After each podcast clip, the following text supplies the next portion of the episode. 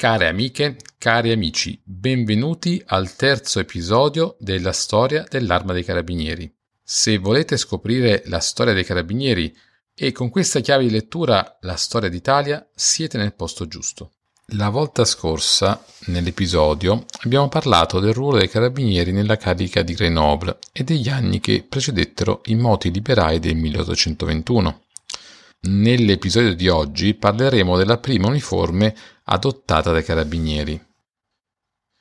Care amiche, cari amici, prima di iniziare vi ricordo di seguirmi sul canale Telegram Storia dei Carabinieri. Questa volta il nostro episodio lo iniziamo con una domanda.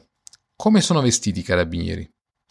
Il cittadino italiano, lo straniero in vacanza, è abituato a vedere il carabiniere vestito con un uniforme di taglio moderno, tutta nera, si può dire un completo, composto da giacca ad un petto chiusa da quattro bottoni argentati e da un paio di pantaloni, anche questi neri, con la sola eccezione della banda rossa che corre sul fianco dei pantaloni.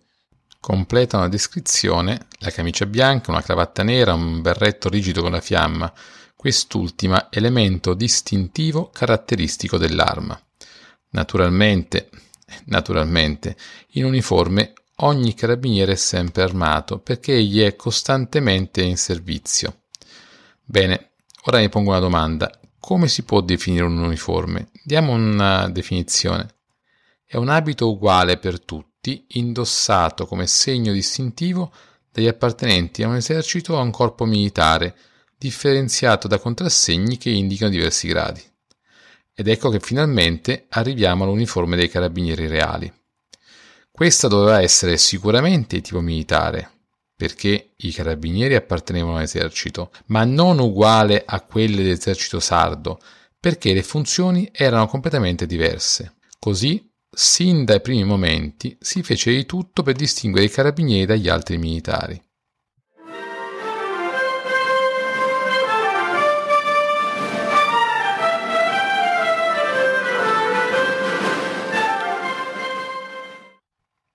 Se nelle determinazioni sovrane del 9 agosto 1814 si trova una prima sommaria descrizione di come si dovesse presentare la divisa del corpo dei carabinieri reali, cioè vestito giusta corpo corto, tutto bottonato di panno turchino, colletto e paramani blu celesti e della forma del taglio esatto, in realtà il regolamento per gli uniformi del novembre 1814 forniva una precisa e puntigliosa elencazione delle caratteristiche proprie dell'uniforme dei carabinieri e di tutte le uniformi dell'intera armata sarda.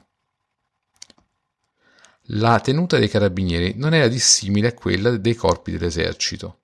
Questa era costituita da una giubba di color turchino in panno di lana e taglio all'austriaca chiusa sul davanti con una fila di nove bottoni lisci demisferici di metallo bianco come segno di distinzione. Il colletto celeste, inizialmente era il colore distintivo del corpo, era aperto sotto il mento e lasciava intravedere la cravatta a girocollo rossa, poi divenne nera poco dopo. Le maniche erano aperte ai polsi e chiuse nelle cuciture esterne con cinque piccoli bottoni come quelli dell'abito, dei quali tre erano posti sugli avambracci e due su paramani foggiati a punta e celesti come colletto. Disposti in orizzontale sui paramani e in verticale sul colletto si trovavano poi gli alamari, ricamati in filo bianco per i sottufficiali e i carabinieri, d'argento per gli ufficiali. Tenuto conto che il corpo dei carabinieri reali era considerato come un'unità di cavalleria, le falde dell'abito si conformavano a quelle degli altri reparti montati, pertanto erano più corti di un quarto rispetto ai reparti di fanteria e scendevano parallele, unite e senza sovrapporsi. Il capo era dello stesso disegno per tutti. Presumibilmente nel 1815 i bottoni a risvolti delle falde furono sostituiti con le granate d'argento, poi entrate a far parte del bagaglio simbolico dei carabinieri al pari degli alamari. Per quanto riguardava gli ufficiali, poi, avevano in dotazione anche un altro uniforme, il cosiddetto abito lungo, per via appunto delle falde allungate, che poteva essere indossato in occasione di cerimonie ed eventi particolari. Le calze, come erano chiamati i pantaloni, erano di modello francese, aderenti e a vita alta. Avevano la chiusura laterale ed erano chiusi al di sotto dei polpacci per mezzo di due piccoli bottoni. Nella stagione invernale i calzoni erano di panno turchino identico alla giubba, mentre in estate si adottavano calze, diciamo così, in nanchino naturale, dal nome di questa tela cinese di colore giallo chiaro. Coi pantaloni, gli ufficiali e i carabinieri a cavallo abbinavano gli stivali neri alla mezza scudiera, cioè alti fin sotto il ginocchio. I carabinieri a piedi calzavano invece scarpe nere con mezze ghette fin sotto le ginocchia. D'inverno, sopra l'uniforme come era chiamata, i carabinieri a piedi portavano un cappotto di lana turchina a doppio petto, chiuso da due file di cinque bottoni ciascuna, che arrivava sotto al ginocchio. Quelli a cavallo erano d'accanto a loro dotati di un mantello di panno turchino. Gli ufficiali avevano in dotazione entrambi i capi.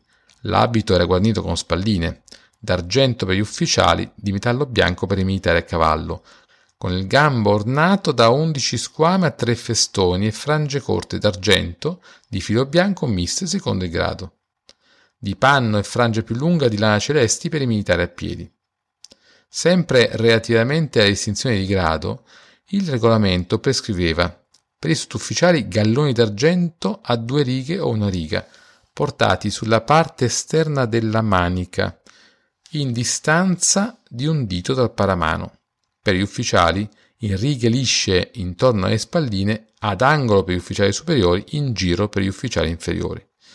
In sostanza, gli stessi gradi si possono vedere oggigiorno sulle grandi uniformi speciali degli ufficiali nel corso delle più importanti manifestazioni militari.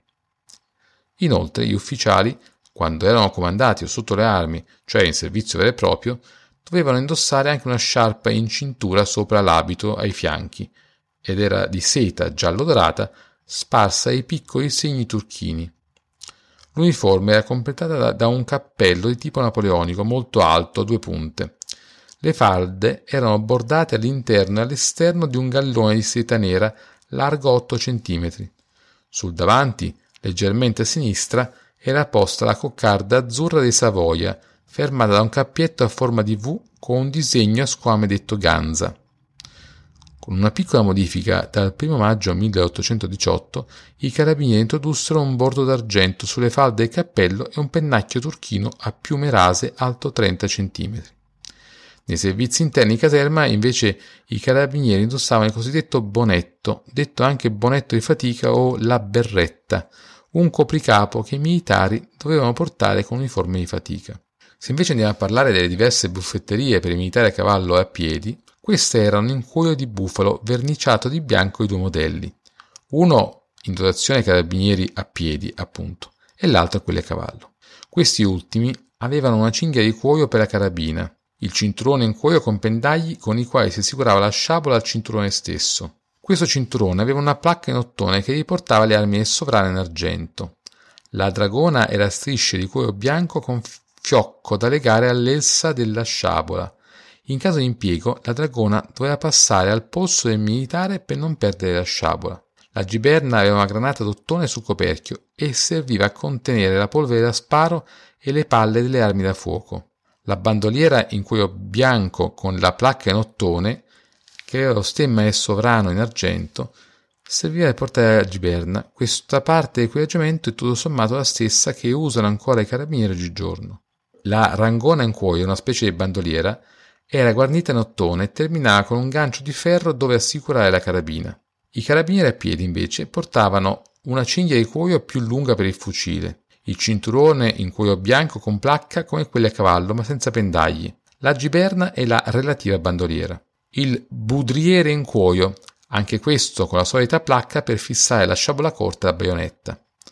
Così la rangona per i militari a cavallo e il budriere per quelli a piedi erano indossati in modo diverso.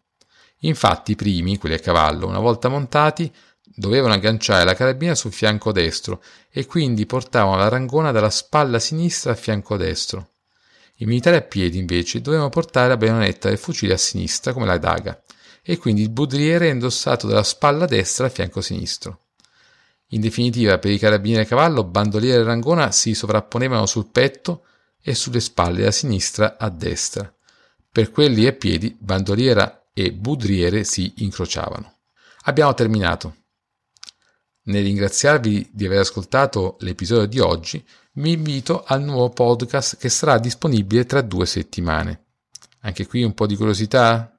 Chissà. Il prossimo episodio è dedicato ad alcune curiosità dei primi anni di vita dei carabinieri.